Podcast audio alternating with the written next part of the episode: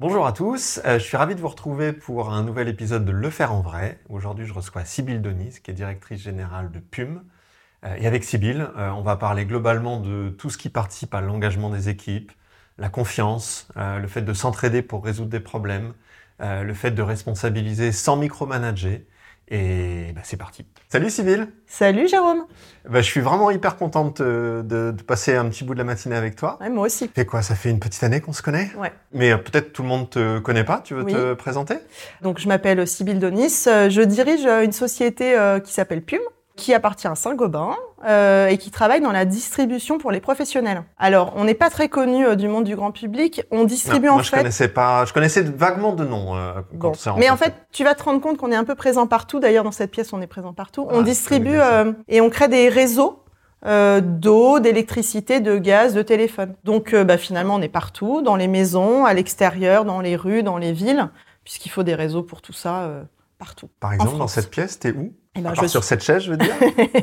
Mes produits doivent être euh, probablement encastrés dans les murs pour les évacuations, l'alimentation en eau, euh, des éviers, des lavabos, des douches, etc. D'accord. Voilà. On travaille beaucoup avec euh, le monde professionnel, hein, essentiellement des plombiers, des entreprises de maçonnerie, de travaux publics, des paysagistes. Voilà. Donc, on nous connaît assez peu dans le monde du particulier. Et tu disais tout à l'heure quand on discutait 1500 personnes, c'est ouais, ça 1500 personnes. On a 214 euh, agences en France. On est basé à Reims euh, au niveau de notre siège. Voilà, ça fait des petites unités de 6, 7, 8 personnes en moyenne.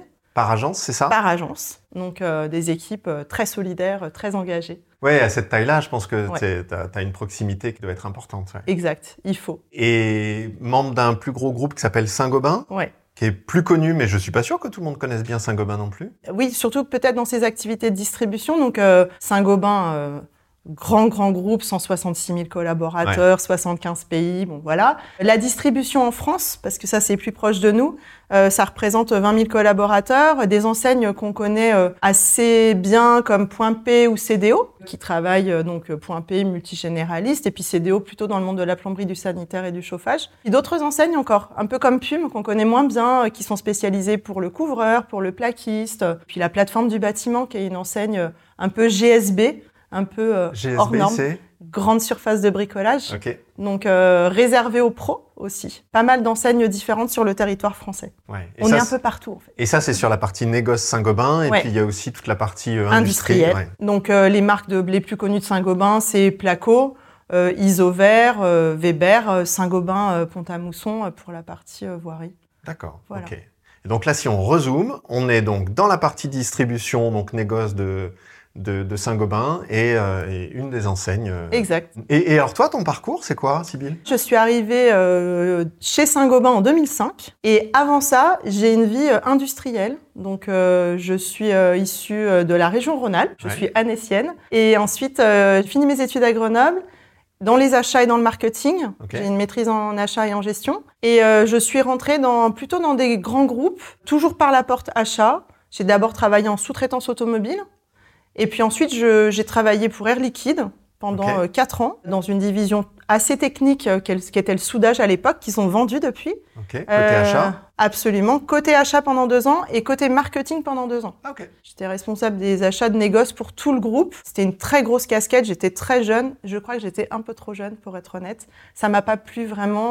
voilà, c'était un monde très compliqué. J'assumais un peu tout. je prenais beaucoup du percute à ce moment-là. Et je crois que j'ai préféré m'échapper assez vite de ça. D'accord. Et là, je suis rentrée chez Facom euh, dans une entité euh, qui s'appelle Virax et qui euh, fabrique des outils pour le plombier. Donc tu vois, j'étais ah, déjà, j'ai commencé à arriver sur ce chemin-là. J'étais responsable des achats dans une usine. Donc je m'occupais à la fois des produits pour la fabrication et puis de toute la partie innovation. Je travaillais beaucoup avec la recherche et développement et le marketing. Responsable des achats, c'est ta découverte du management à ce moment-là? C'est t'as commencé ouais, à ouais, c'est ça, exactement. J'étais, euh, c'est quand je suis vraiment arrivée chez Virax que j'ai commencé à piloter euh, une euh, une grosse équipe. Je devais avoir cinq ou six personnes à l'époque avec moi. J'avais peut-être 26, 27 ans. Ouais. Donc c'était c'était un beau challenge, beau challenge dans un univers industriel. Et puis donc en 2005, j'ai pivoté.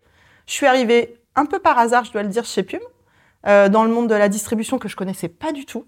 Et alors côté achat, la distribution, je fais un tout petit peu de pub, mais parce que je le pense vraiment, c'est un vrai kiff. C'est vrai? Ouais. On a ce côté client qui dicte notre quotidien et qu'on a un peu en visée directe. Quand on est dans le monde industriel, les achats, c'est très orienté euh, prix, qualité, délai. Euh, quand on est dans le négoce, ben en fait, euh, il faut satisfaire le client et Ouais. on ressent ce besoin. En fait, on est au cœur de du réacteur euh, quand on ça. travaille dans les achats, dans le négoce. quoi. Exact. Alors qu'on peut donne être un peu plus éloigné de ce cœur de réacteur quand on est dans, je sais pas, dans Oui. l'industrie par exemple. Oui, c'est ça, parce qu'en fait, l'usine euh, est un petit peu un mur invisible avec le client qui est derrière, Ouais. le, tous les services aval, le marketing, le commerce. En tout cas, moi, je l'ai vécu comme ça. Ouais. Alors que là, aujourd'hui, achat commerce travaille main dans la main tout le temps, Mm. en fait. Donc ça, je trouve ça assez puissant et j'ai passé de très bonnes années aux achats. Et puis ensuite, bah, j'ai un petit peu euh, évolué euh, chez Pume. Euh, j'ai repris euh, le digital, parce qu'en 2015, on a décidé de lancer euh, un site internet digital chez Pume. Et donc, bah, je me suis lancée un peu jetée à l'eau à ce moment-là sur, euh, sur ce domaine que je connaissais pas du tout. Ouais. Ça faisait quelques années que j'étais dans les achats, j'avais repris le marketing aussi, j'avais envie de faire un peu autre chose. Est-ce que ça veut dire que vous avez basculé dans le e-commerce à ce Ouais, moment-là C'est ça? Exactement. Oui, donc un énorme projet. Exactement, un très gros projet. Puis euh, voilà, ça s'est bien passé. Et donc euh, quand en 2016 euh, le directeur général de l'époque est parti dans une autre filiale de Saint-Gobain, Ouais. euh, je lui ai succédé en fait. D'accord. Voilà, Donc, 2016, tu deviens Ouais. directrice générale de Pume, c'est ça. donc directrice générale d'une entreprise euh, dans laquelle tu travaillais déjà depuis 11 ans. Exact, D'accord. c'est ça. Donc, tu te retrouves à ce moment-là à manager et diriger des personnes qui étaient Mes précédemment aussi tes collègues. Voilà. Et ça, ça se passe comment? Et ben euh, ça se passe. Alors ça se passe bien parce que euh, ils sont très sponsors de mon arrivée à ce poste-là. Et je les en remercie parce que vraiment, ça a été un gros soulagement pour moi de sentir tout cet élan, euh, voilà. Parce que bon, il y a un peu de pression quand même, hein. Faut pas, euh, pas non plus raconter d'histoire. On change pas du jour au lendemain. Et en même temps, euh, bah, les gens viennent vers nous pour des questions qui sont très différentes de la veille. Donc, il y a quand même un moment où, quand on a ce syndrome un peu de vouloir répondre à tout, être un peu parfait sur tous les sujets, il y a une grosse charge mentale qu'on qu'on prend bien là. Ah ouais, Voilà. ça j'imagine. Il y a des moments où ça a été un peu compliqué. hard. euh, Com- Je, je dirais pas compliqué. Ça a nécessité euh, de beaucoup s'investir, ça a nécessité de se poser beaucoup de questions. Et puis euh, très vite, en fait, euh, je me suis surtout dit que j'allais essayer de pas faire ça toute seule, parce que euh, je j'avais pas envie de cette solitude de haute pyramide. Elle m'intéressait pas, elle me faisait pas peur, mais elle m'intéressait pas en fait. J'assumais la décision. Par contre, il me semblait vraiment important qu'elle soit éclairée, et je crois que j'avais besoin qu'elle soit éclairée euh, par euh, d'autres euh, d'autres pièces du puzzle et pas uniquement euh, qu'est-ce que tu qu'est-ce qu'on fait chef? Bah oui, oui, oui, oui. Et puis en plus, euh, c'était un choix euh, en plus intéressant parce que tu étais donc patronne des achats quand tu es Ouais. devenue directrice générale, c'est ça? C'est ça Dans une boîte euh, très opérationnelle dans laquelle les achats Mhm. sont centraux. oui Mais j'imagine qu'on pourrait s'attendre aussi à ce que ce soit un directeur régional qui devienne euh, DG. C'était. Oui. alors c'était la première fois que quelqu'un de direction achat euh, accédait à ce poste de DG c'était d'ailleurs la première fois que quelqu'un de l'interne Pume accédait à ce poste de DG Euh, donc c'était un peu Ah, atypique.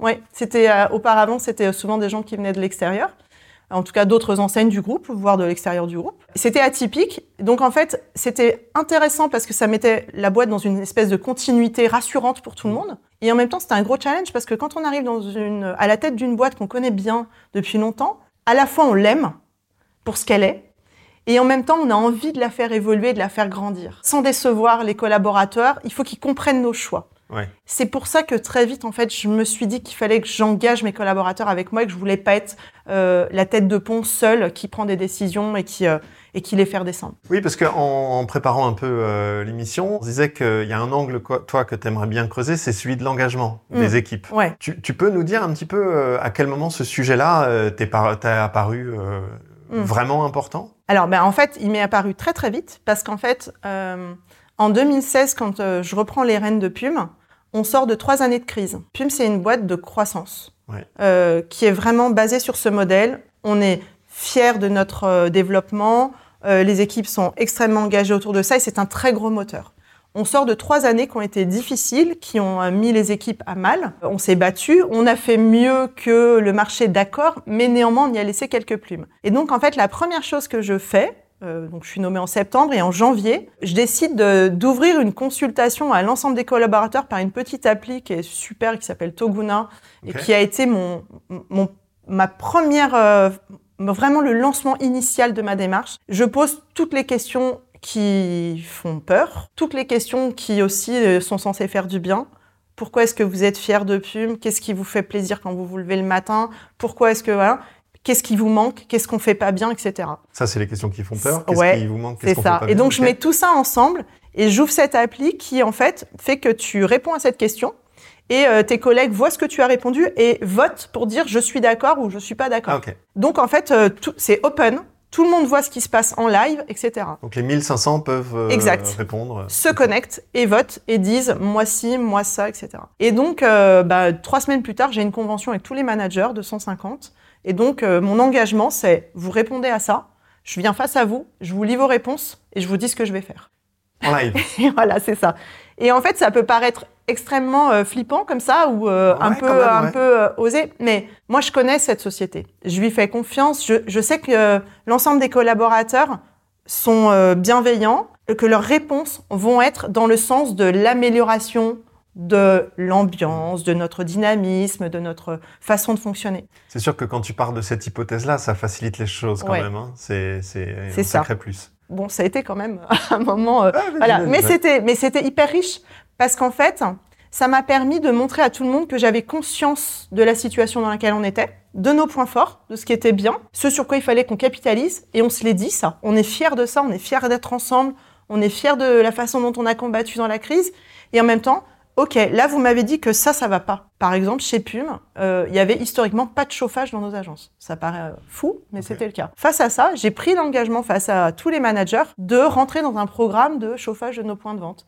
Et je leur ai dit, ça coûte X milliers d'euros par point de vente. Faites le calcul, 200 points de vente, je peux pas faire ça en un an. Ça va nous prendre peut-être 5 euh, ans, 6 ans, 7 ans.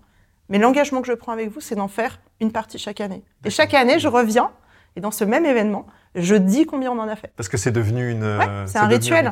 C'est ça. Tous les ans, tu, tu, réunis ces managers. Exactement. Et vous avez ce genre d'échange. C'est ça. Donc voilà, ça c'était mon vrai moment clé où je me suis rendu compte que il fallait pour remobiliser l'engagement, changer un petit peu notre mode de fonctionnement. Et une fois que j'ai ouvert cette boîte de Pandore, finalement d'avoir euh, de, de demander l'avis de chacun, je me suis dit que c'était hyper riche parce que ben moi je suis arrivée, ma feuille de route elle était claire finalement. Après il y avait d'autres sujets stratégiques et donc on a commencé à travailler de la même façon sur les sujets stratégiques. On a lancé un C'est-à-dire avec la même ouverture, avec la même transparence. Exactement. D'accord. On a lancé un grand programme euh, coélaboratif qui s'appelle Ambition euh, chez Saint-Gobain et, dans lequel nous, on s'est inscrit vraiment de manière euh, très dynamique. Et avec l'ensemble de nos collaborateurs, on a rêvé ce qu'on voulait être dans 10 ans tous ensemble. Tous ensemble, c'est important. Là, c'était avec les 250 ou avec les 1500 Du coup, on a embarqué tout le monde. On l'a fait par cercle et on a embarqué euh, de plus en plus de gens. D'abord le top 50, top 250 et ensuite l'ensemble des collaborateurs ont pu s'exprimer. D'accord. Donc c'est hyper puissant. Que je me rende compte un peu de ce que ça fait de vivre ça de l'intérieur, c'est un mm. gros changement. C'est quelque chose qui n'avait pas vraiment été fait, quoi. Ouais, c'est un gros changement qui dit expressément chaque voix compte. Ton avis est mm. important. Ça, c'est quand même une grosse étape et qui en même temps crée de l'attente très forte. Et donc euh, le point à ce moment-là, euh, on va dire le point le plus important pour moi, bon évidemment récolter toutes les idées et tout ça c'est hyper puissant parce qu'en fait tout y est mhm. et ça légitime finalement une action. On se rend compte qu'on n'est pas si euh, créatif que ça tout seul dans son coin en fait. Tout, est, tout est déjà vu par les équipes dans un prisme un peu différent mais ça existe. Par contre en fait ce que je récupère c'est oh, mais en fait maintenant ils attendent des choses de moi. Ils veulent que ça, ça se traduise dans leur quotidien Comment est-ce que je vais faire en sorte que ça se traduise vraiment dans leur quotidien Et puis, il faut pas que ce soit one shot. Il faut qu'il y ait des échos à ça. Il faut que j'arrive maintenant à embarquer les managers. Mm. Parce que ben, moi, toute seule, je vais pas réussir à revenir vers chacun pour euh, les rassurer sur le fait qu'on démarre, on, a démarré et qu'on continue à travailler comme ah ça. oui, si tu pars avec tout sur ton dos, euh, c'est sûr que c'est un peu compliqué, quoi. C'est ça. Et alors ça, tu t'y prends comment à ce moment-là pour réussir à faire en sorte que euh, répondre à tout ça, ce soit un sujet collectif et pas ton sujet à toi? Eh ben là, c'est un vrai enjeu. Il y a une grosse période d'adaptation durant laquelle nos managers sont un peu perdus parce que finalement, ils comprennent qu'il faut libérer les initiatives de leurs collaborateurs, mais on leur a pas donné les clés, pas suffisamment de clés. Donc en fait, on a essayé de déployer toute une démarche de chacun peut prendre des initiatives à son niveau, de manière isolée. On a pris des exemples du quotidien, la satisfaction client. Chez Pume, on a un outil qui nous permet tous les jours de mesurer la satisfaction de clients et surtout de récolter beaucoup de verbatim.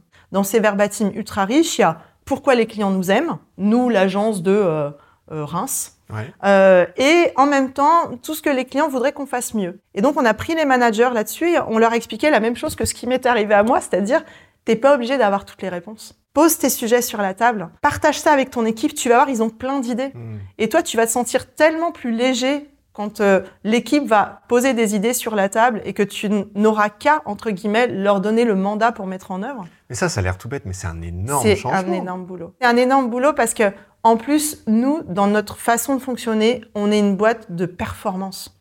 Tout le monde euh, est très engagé, travaille vite, cherche le résultat. Et on sait que ce type de démarche, c'est un peu l'opposé de cette vitesse. Hmm. Il faut arriver... Euh, mon boss dit toujours, il faut arriver à écouter l'herbe pousser.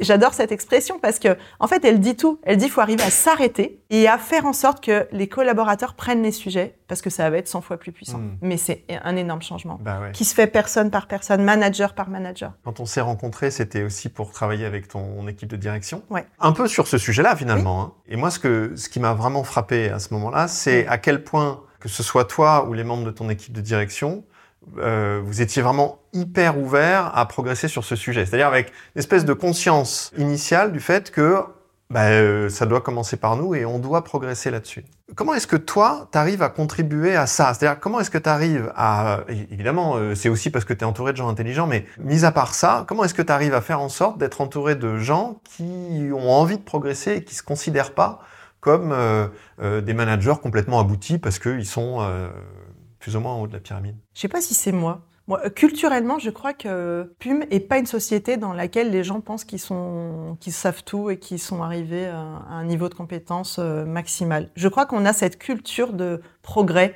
de remise en cause. Ça, c'est le point 1. D'accord. Ensuite, euh, moi, j'ai longtemps pensé que en changeant moi, ça allait faire changer tout. Ça fait pas si longtemps que ça que j'ai réalisé qu'en fait, il fallait aussi que j'explicite un certain nombre de postures de façon à ce que euh, ça descende vraiment et que chacun fasse en sorte que moi, par exemple, je pense que j'ai changé avec euh, mon équipe de direction dans ma façon d'animer, d'échanger, etc. Mais c'est pas pour ça que eux pivotent aussi vite avec leurs équipes. Ils ont aussi euh, parfois besoin que on fasse le parallèle entre notre mode de fonctionnement et celui qui pourrait être le leur avec leurs collaborateurs. Il y a plein de choses qu'ils ont attrapées naturellement, puis mmh. pas tous la même chose, c'est normal. Et ensuite, moi, j'ai compris qu'il fallait aussi que je passe dans un mode beaucoup plus euh, d'expression, beaucoup plus direct sur ces sujets-là, parce que j'ai été pas mal de temps déçue de me dire, mais finalement, en fait, j'ai l'impression que notre comité de direction a changé dans sa mmh. façon de fonctionner mais par contre, j'arrive pas à retrouver ce changement euh, au niveau du manager du manager, la strate mmh. intermédiaire. Et en me demandant pourquoi est-ce qu'on n'y arrivait pas. En me demandant si c'est euh, parce que ben, finalement, euh, beaucoup d'opérationnels, une charge de travail très dense qui leur permettait pas de prendre ce recul. Évidemment que c'est une partie de la vérité, mais on a tous une charge de travail importante. Mmh. Donc c'est pas c'est pas que ça la vérité. La vérité, c'est qu'en fait, je pense qu'au sein du CODIR, on avait changé. Mais mes directeurs de région, mes directeurs centraux, ben en fait, ils n'avaient pas encore complètement pivoté dans leur façon d'aborder le sujet avec leurs propres équipes. Et voilà, et donc on en a parlé, c'était extrêmement riche parce que on en est arrivé à, vraiment challenger ensemble. Et pour ça aussi, il faut de la confiance. Pour arriver à se livrer dans un collectif sur, ben moi, quand j'anime euh, mon comité de région, eh ben je me sens pas à l'aise là-dessus. On le fait comme ça, mais j'aimerais bien trouver une autre façon de faire. Eh ben avant, il faut créer de la confiance. Et en fait, je pense qu'on a aussi nous dans notre équipe, dans notre équipe à nous, beaucoup travaillé le sujet de la confiance, de manière à faire en sorte qu'on soit tous ensemble sur une problématique qui peut concerner que l'un d'entre nous. Et pas chacun a son problème et le règle en one-to-one avec moi. Ça, c'est aussi des vrais leviers. Hein. Ah ouais, ouais, et ça, ça fait partie des choses qui, que moi j'ai trouvé assez bluffant euh, dans, les, mm. dans les moments où j'ai vu ton comité de direction fonctionner. C'est justement cette capacité à partager avec ses collègues des difficultés mm. qu'on rencontre, des questions qu'on se pose. En effet, bah, tiens, quand j'anime tel ou tel euh, comité, euh, euh, instance, etc. J'ai l'impression que je pourrais m'y prendre un peu différemment. Qu'est-ce que vous en pensez, les copains? Et cette, cet appel comme ça au, collectif, c'est c'est quelque chose que moi je trouve assez rare dans les comités de direction. C'est hyper nouveau. Et alors peut-être nouveau, ça je me mm. rends pas compte, mais, mm. mais que j'ai trouvé assez puissant. Ouais. Mais tu vois, j'ai un super exemple là-dessus. Donc j'ai un de mes directeurs de région qui a une situation extrêmement difficile dans une agence avec des collaborateurs. Donc on cherche à recruter sur deux postes. J'ai dit un 6 ou 7 personnes dans une agence, donc ça va vite. On a deux postes vacants. Et puis, euh, évidemment, au bout d'un moment, le manager craque et, euh, plus, euh, plus sur place. Et donc, bah, il est face à cette situation. à un moment, il me dit même, on va peut-être devoir fermer l'agence tellement je n'ai pas de solution à court terme. moi je suis face à lui et sincèrement, je sais pas quoi lui répondre. Parce que à part prendre des gens qui ont d'autres jobs et donc de les démettre de leur mission, mais de dire mais en fait ils vont faire ça une journée, deux journées, trois journées, mais dans une semaine tu es dans la même situation, je ne sais pas quoi faire. Et donc pour la première fois, euh, je lui ai proposé de prendre ce problème et de le poser sur la table de notre comité de direction. Et en fait ça m'a bluffé parce que euh, bah, les autres directeurs de région avaient vécu des situations un peu analogues et euh, ils, ont, ils lui ont proposé des choses. Alors, il y a des choses qu'il a écartées en disant oui, ça on essayait. Et puis au milieu de ça, il y avait une option à laquelle il n'avait pas pensé, à laquelle je n'aurais jamais pensé. Et il est reparti avec ça en se disant Ah ben voilà, hmm. tiens là j'ai peut-être une option. Et c'était, euh, pour moi, c'était vraiment euh, un super aboutissement de les voir fonctionner ensemble et se faire confiance là-dessus. Hmm. Et dans ce cas-là, je trouve que tu vois des gens qui passent de, de directeur, c'est-à-dire de patron d'un périmètre, à dirigeant, Exact. C'est-à-dire euh, qui se sentent responsables et qui contribuent au fonctionnement de l'ensemble. Ouais. Ça, c'est quand même assez, assez joli quand ça arrive. C'est assez sympa. Tout à l'heure, tu disais, bah, et parfois c'est un peu frustrant parce que mm. on essaye de changer nous-mêmes, finalement d'être exemplaire et on se rend compte que ça descend pas toujours aussi vite que ce qu'on aimerait. Et tu disais, il y a un truc qu'on essaye de faire par rapport à ça, si j'ai bien compris, c'est d'être plus explicite, c'est-à-dire de, de, raconter un peu euh, ce qu'on est en train de faire. Et moi, je me souviens d'échanges qu'on avait eu avec ton codir où justement, on se posait la question de comment est-ce que eux, à leur niveau, peuvent aussi davantage raconter à leurs équipes leur parcours, ce qu'ils essayent de faire, ce qu'ils essayent de changer dans leur propre mm. management, etc. Ça, tu as l'impression que c'est quelque chose sur lequel... Euh, c'est en train de se passer. Mm. C'est en train de se passer. Ils donnent les clés, en fait, euh, aussi euh, du camion à leurs collaborateurs. Il y a à la fois, alors on a fait des choses, hein, on a fait,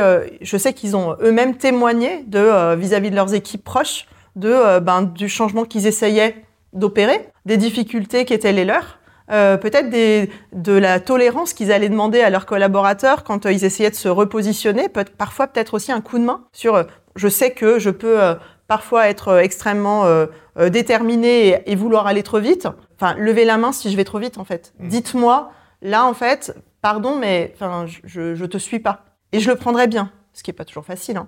Donc, ils ont explicité le fait qu'ils étaient en transformation et qu'il fallait, que, il fallait euh, les accompagner là-dedans. Et puis ensuite, la deuxième chose, c'est de laisser un peu l'espace libre pour faire que le collectif, tout comme j'essaie de laisser mon collectif fonctionner entre eux, et eh ben de laisser le collectif euh, monter en confiance et arriver à s'auto-réguler en fait. Mmh.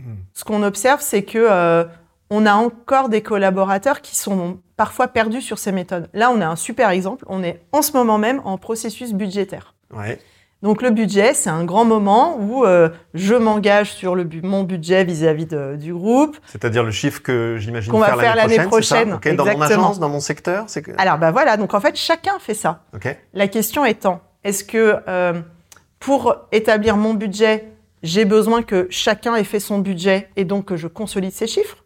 Ou est-ce que la démarche, euh, on va dire, euh, d'appropriation et de, euh, de développement, c'est pas de faire mon budget parce que je sais de quoi je parle, et ensuite de laisser les gens faire leur budget. C'est-à-dire les gens du dessous, c'est ça Par exemple, Moi, mes directeurs de région, leurs directeurs de région, leurs responsables de secteur, leurs responsables secteur, leurs responsables d'agence. Les laisser se mouiller, et puis ensuite les challenger sur, mais alors pourquoi tu vois les choses comme ça? Et en fait, la nature chez PUM aujourd'hui, c'est euh, évidemment de vouloir se rassurer, de vouloir absolument cadrer les étages inférieurs pour ensuite partager entre nous un chiffre dont on est sûr. Tout le sujet, on a eu cette discussion pas plus tard qu'hier, le sujet c'est, en fait, in fine, on s'en fiche du budget et du chiffre. Moi, je me suis engagée pour PUM déjà. Donc ça, c'est fait. Donc ensuite, le vrai, le vrai sujet, c'est pourquoi est-ce que tu construis ton budget comme ça? Quels sont les éléments qui vont te permettre d'être euh, optimiste l'année prochaine ou au contraire pourquoi est-ce que tu es euh, plutôt pessimiste, etc. etc. Et c'est d'avoir un point de départ qui vient de, du responsable d'agence et qui va lui permettre de se rendre compte dans l'échange si son point de, de, de réflexion était bien orienté, en tout cas dans la lignée de son chef, ou est-ce que à l'inverse, il était euh, parti dans quelque chose qui était euh, pas du tout contexte, enfin, en dehors de, mmh. de notre vision. Pour aller vite, pour gagner du temps, pour se rassurer, la tendance naturelle est encore de consolider les chiffres, faire une addition et poser ça sur la table. Ah ouais, et cet exemple-là, moi, je le trouve hyper intéressant parce que il y a un peu, j'ai l'impression, peut-être je schématise, mais il y a un peu deux possibilités dans ce que tu dis. C'est-à-dire que dans la construction budgétaire, on peut soit viser, on va dire, la sécurisation du chiffre. Ouais. On sécurise le chiffre, on se rassure. Et puis, on peut s'y prendre d'une manière un petit peu différente, qui est de se dire, ben, comment on arrive à faire de cet exercice aussi un exercice presque un j'allais dire pédagogique, je ne sais pas si le mot est, Ouais, est juste, si. mais en tout cas dans lequel les personnes qui contribuent à cet exercice-là vont, au travers de cet exercice, gagner en maturité, progresser, euh, comprendre des choses euh, qu'ils n'avaient pas forcément compris, etc. Et donc, un même exercice, est-ce qu'on est plutôt euh, orienté euh, sécurisation du chiffre ou est-ce qu'on est plutôt orienté euh, progression des collaborateurs Ouais. d'une certaine manière? Et in fine, le résultat au bout sera pas si différent en fait.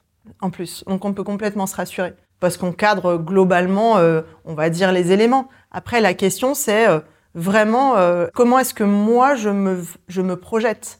Et comment est-ce que du coup mon manager m'accompagne dans cette projection? Hmm. Si on n'a pas la même vision, à ce moment-là, c'est hyper important de le savoir plutôt que d'avoir donné un cadre très limité qui fait que finalement on va passer à côté de- du plus important. Le plus important, c'est le manager à qui j'ai demandé de réaliser ces chiffres-là l'année prochaine. En fait, il n'est pas OK. Alors, il va l'exprimer, attention, mais il va l'exprimer, puis finalement, il va quand même avoir son budget au-dessus de la tête. Alors qu'en fait, la vraie question, si on veut engager et embarquer le manager, mais aussi toute l'équipe, Mm. parce que si on perd le manager, on perd les sept personnes qui sont avec lui. Puisqu'en fait, c'était lui qui est avec eux tous les jours. Le plus important, c'est d'embarquer le manager de façon à ce que lui-même embarque son équipe. Mm. C'est là qu'on va réussir. Ça, c'est euh, moi quelque chose que je constate très souvent dans les entreprises, c'est des managers qui sont embarqués dans des objectifs auxquels ils ne croient pas. Mm. Imaginons que ça se fasse par année calenda- calendaire. On est le 15 février, le manager sait déjà Qui fera pas fera pas son chiffre et que donc il va devoir manager son équipe sur les 10 prochains mois ou les 11 prochains mois Mm. autour d'un objectif euh, qui est pas du tout euh, partagé. Et donc là, c'est intéressant ce que tu dis. C'est tu dis ben, le processus budgétaire, c'est-à-dire le processus de construction des objectifs est déterminant pour faire en sorte que, que les équipes se sentent Mm. engagées par cet objectif en fait. Et en fait, je t'écoute et tu viens de dire processus budgétaire. Ouais. Et en fait, c'est exactement ça. Il faut qu'on raye ce mot, en fait. Tu- viens de me faire prendre conscience que si on voulait vraiment que ce soit un moment d'échange entre manager et euh, son N plus 1, entre manager et, et équipe, il faut qu'on arrête d'appeler ça processus budgétaire parce qu'en fait, là, on a mis comptable, finance, Ouais. carré, chiffres, alors qu'en fait, ce qu'on veut en faire, c'est un moment de co-construction, de comment est-ce qu'on va arriver à notre objectif, en fait. Bah, c'est toujours l'ambivalence, je trouve, de cet exercice. C'est-à-dire que c'est à la fois un exercice de gestion et de management. C'est ça.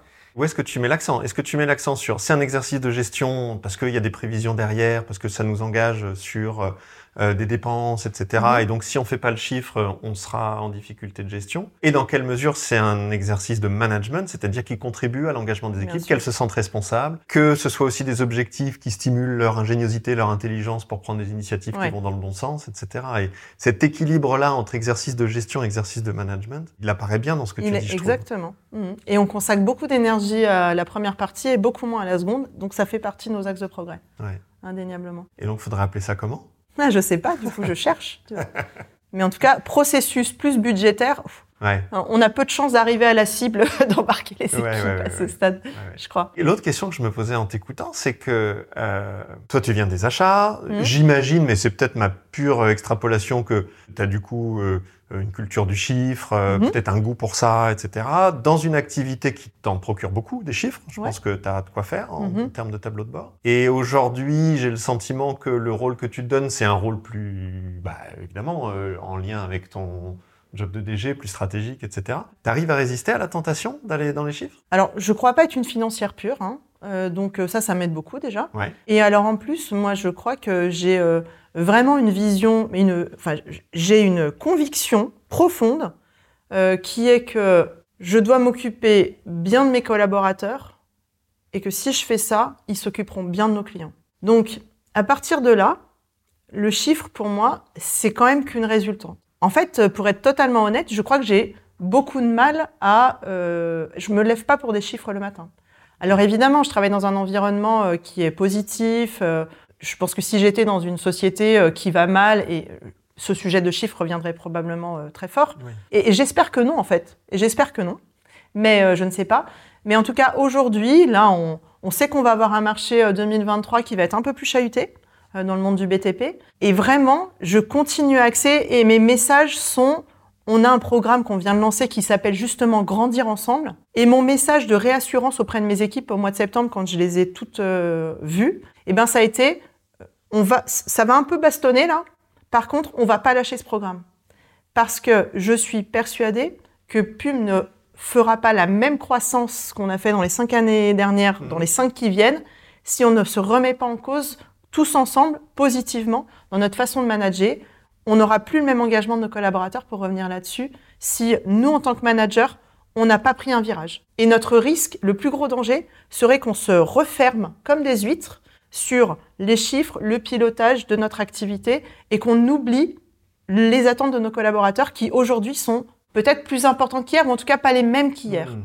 Donc voilà. Et ce serait hyper tentant de faire ça, parce que ce serait quand même se replier sur ce qu'a fait votre succès historiquement. C'est vrai. Aujourd'hui, je, je suis persuadée que ça ne fera pas notre succès de demain. C'est ça. Et donc mon challenge aujourd'hui, c'est euh, d'arriver à ce que mes managers vivent ça comme moi, en fait. Et vraiment en tête qu'il va falloir, dans un climat qui est plus tendu, qu'ils libèrent du temps sur le business pour le consacrer à leur équipe. Et qu'en faisant ça, leurs équipes seront meilleures. Hmm et elles redoubleront d'efforts sur le business ou en tout cas seront plus performantes sur le business. Je ne parle pas de faire travailler deux fois plus, je parle juste d'être plus performante. Hmm. Franchement, c'est ultra compliqué. Moi, là, je suis assise ici, c'est facile de le dire. Quand je, m'imagine un manager dans une agence avec euh, des clients toute la journée, cette pression du chiffre malgré tout, parce que ben, on a cette culture qui dit que euh, tous les jours, tous les matins, euh, le compteur du chiffre de la veille défile. Hmm. Et donc, en fait, arriver à se dire, peut-être dans une situation, je suis pas à mon chiffre, mais pour y être demain, il faut pas au contraire que je résiste à l'appel de justement aller euh, voir des clients, faire des devis. Mais par contre, il faut que je consacre plus de temps à mon équipe. Waouh, quel challenge Et puis consacrer plus de temps à mon équipe, ça veut dire quoi? Ça peut paraître Bien abstrait sûr. aussi. C'est vrai. C'est quoi mon rôle en fait? Où est-ce que je dois les accompagner? Pas faire à leur place, pas euh, le faire de manière euh, autoritaire ou très cadrée. À l'inverse, libérer leur énergie. Hmm. C'est pour ça que c'est le bon moment pour faire cette démarche de grandir ensemble. Parce qu'en fait, euh, c'est un levier clé pour ce qui va se passer. Si on arrive à pivoter maintenant, on va passer cette crise de manière beaucoup plus positive, avec des équipes beaucoup plus embarquées et engagées, que si euh, on ne le fait pas et qu'on reprend les vieilles méthodes qui, à mon avis, produiront pas du tout les mêmes effets aujourd'hui. Et ce qui te fait dire que ça produira pas les mêmes effets aujourd'hui, si je te suis bien, c'est parce que tu constates que les attentes des équipes sont plus les mêmes. Hein, c'est bien, bien sûr. Il y a toujours cette fierté d'être dans une euh, dans une boîte qui est performante, etc. Mais il y a beaucoup d'autres attentes. Je pense que et nos managers aussi, ils ont d'autres attentes d'ailleurs. Nos managers euh, d'hier, ils étaient euh, fiers d'avoir de, très bons résultats, fiers d'être dans une boîte qui va vite, etc. Et aujourd'hui, ils, se préoccupent aussi de eux. Quel est mon développement Qu'est-ce que je vais faire demain?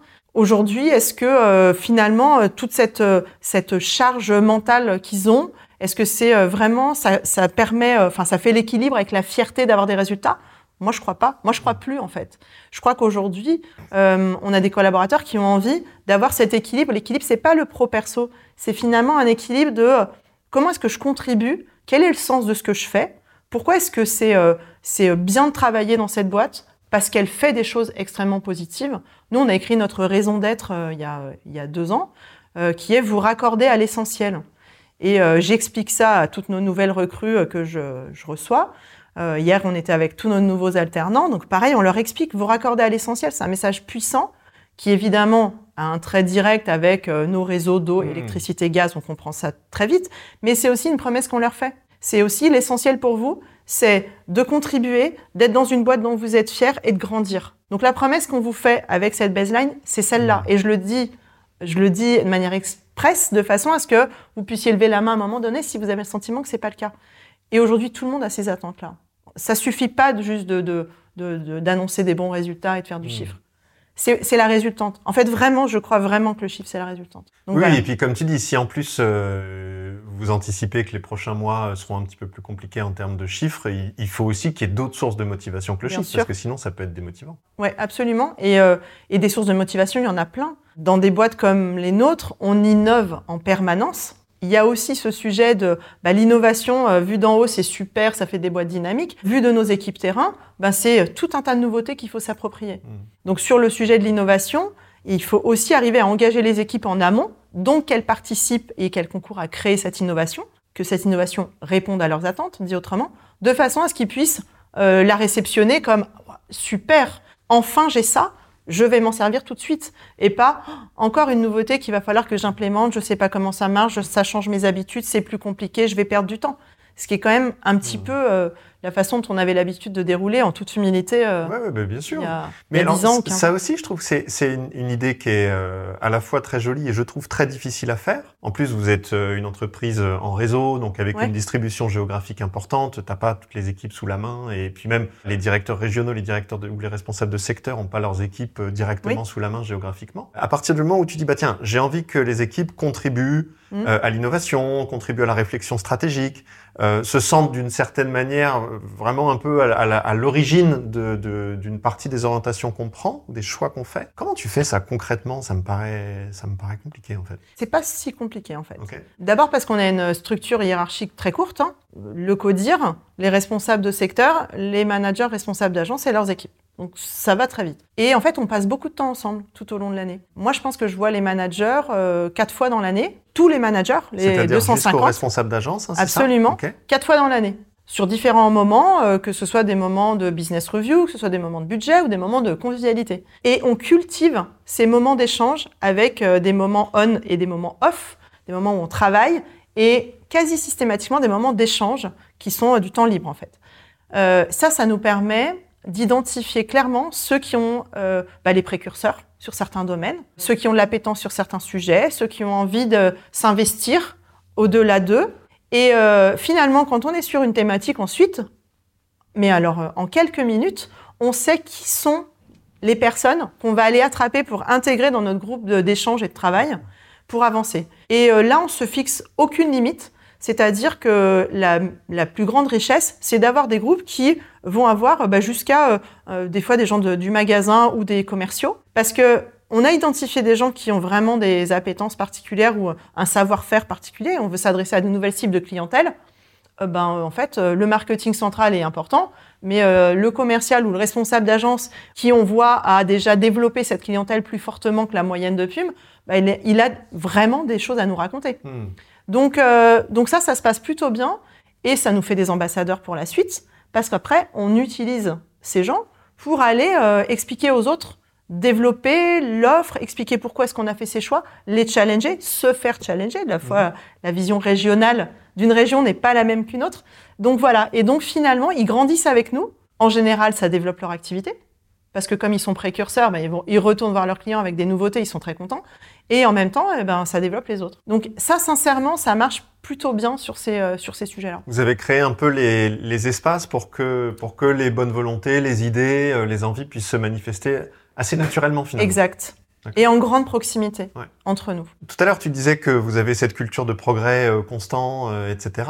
Pour toi, c'est quoi la, la, la prochaine étape pour toi, pour ton codir Tes envies de, de, où tu te dis, bah tiens, l'année prochaine ou la suivante, on aura encore continué notre chemin si on est, euh, si on est là. Ce serait, ce serait, ce serait Ah, où là ça, c'est une bonne question. En fait, là, en ce moment, on est en train de, euh, de faire, un, un- donc dans notre programme Grandir ensemble, on est en, en train de travailler individuellement et collectivement. Je pense que bah, la prochaine étape pour nous, c'est d'arriver à, embarquer vraiment notre, on l'appelle codir élargi, dans ces changements. Pour moi, la plus belle réussite de l'année prochaine sera d'avoir embarqué nos managers euh, dans un, un gros virage et que eux-mêmes seront en train de se poser les questions que moi je me pose et que le CODIR se pose depuis deux ou trois ans sur comment est-ce que j'arrive à attraper euh, les managers qui sont euh, dans mes rangs et qui n'ont pas encore complètement pivoté. Ça, ce sera assez puissant. C'est-à-dire un moment où donc le codir élargi, c'est ton comité de direction et les N-1, comme on ça. dit, de ton comité de direction. Exact. Et que à ce moment-là, donc ça, c'est combien de personnes?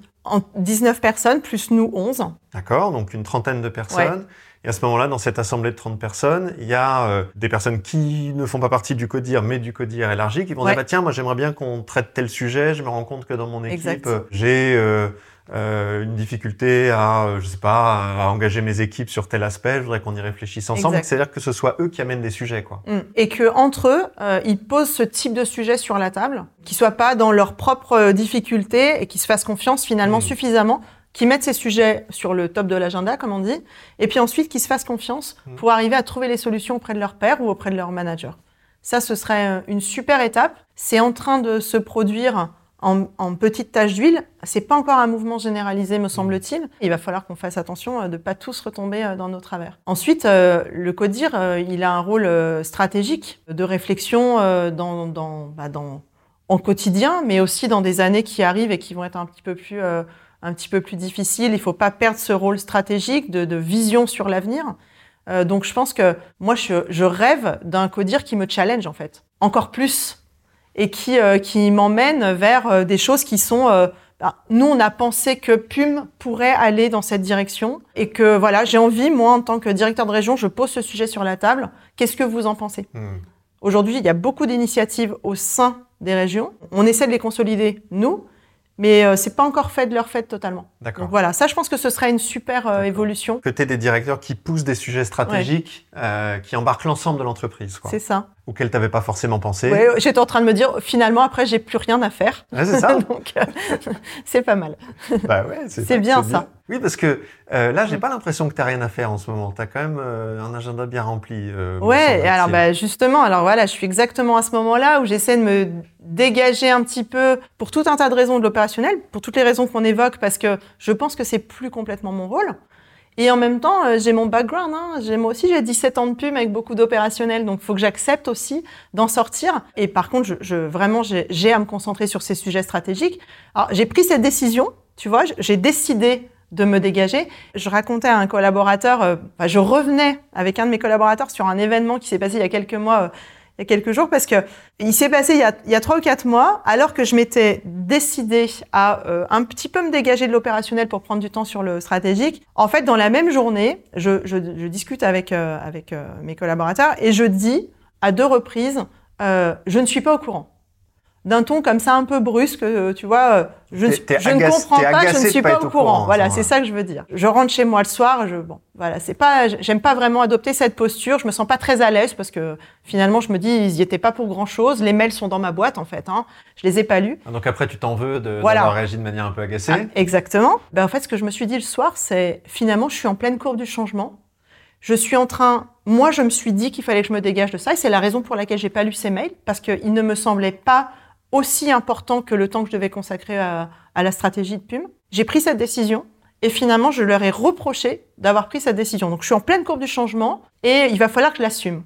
Donc, j'ai mis un peu de temps, tu vois, mais euh, cette semaine, je suis revenue là-dessus auprès de l'un d'un des deux euh, collaborateurs pour lui raconter cette anecdote et pour lui dire, j'ai réalisé a posteriori Mhm. qu'en fait, euh, le sujet, c'était moi. Et qu'il fallait que j'assume que des décisions se prennent euh, sans moi et que bah, je les découvre à- après et que c'était pas grave. Mais voilà, c'était c'était aussi un changement. Donc, euh, Oui, parce que de manière très rationnelle, on peut le voir comme un, un- un signe super positif. Ouais. T'es N-1, moins 2, etc., qui font, qui prennent des décisions ensemble, qui les assument, euh, qui potentiellement aussi prennent des positions un peu fortes qui les engagent et tout ça. mhm. Mais émotionnellement, euh, ça veut dire quand même renoncer à des trucs et, C'est ça. et, ça, euh, ouais, il faut faire le, faut faire le chemin, quoi. Et voilà. Et en fait, au lieu de leur dire, ouais, c'est génial, je savais pas, mais super bonne initiative, Ouais. ma réaction à ce moment-là a été, je suis pas au courant. Mm. Voilà.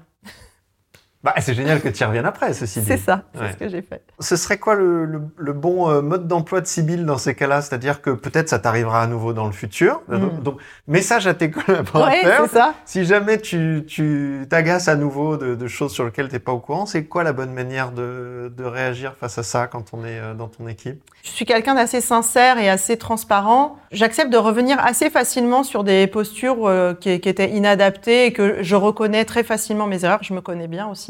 Sur l'instant, en fait, je crois qu'en fait, sincèrement, les yeux ronds et un petit peu euh, surpris de mes collaborateurs suffisent à me faire redescendre tout de suite. Donc euh, voilà, parce que je, je, je prends en retour cette émotion euh, négative et comme c'est pas ce que j'ai envie de générer, euh, Ouais. voilà, ça, ça me permet de revenir et de et d'enchaîner. Ouais. Après, je mets un petit peu plus de temps à comprendre le pourquoi de ma réaction et à y revenir.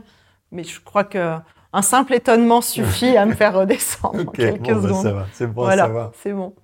Ok, génial. On peut te retrouver euh, sur LinkedIn, j'imagine? Tu dois Bien avoir sûr. un, un profil. Euh, N'hésitez pas à réagir sur les réseaux sociaux, bah, là aussi sur LinkedIn, sur YouTube, sur, euh, sur tous les réseaux sur lesquels on, on publie. Et peut-être toi, tu voudrais euh, dire quelque chose qui serait le, le mot de la fin? Euh, Ce que je réalise dans cette conduite du changement, le, le truc le plus important, euh, c'est qu'en fait, euh, les autres ne, ne, suivent pas forcément le même cheminement que le mien. Ouais. Et donc, ce que j'ai appris euh, sur ces euh, derniers mois, particulièrement, c'est vraiment de passer de l'implicite à l'explicite, euh, expliciter ses choix, partager vraiment ce qu'on pense, récupérer en face de soi la vision de façon à pouvoir euh, discuter à livre ouvert de nos positions et pour construire une vision commune. Sinon, on a très souvent tendance à penser pour acquis sa vision et à finalement balayer et aller trop vite sur ces étapes de conduite du changement. Ça, c'est vraiment ma plus grande leçon qui nécessite patience. Deuxième leçon pour moi. Ouais. Et voilà. Génial. Merci. On conclut là-dessus. Merci beaucoup, Sybille.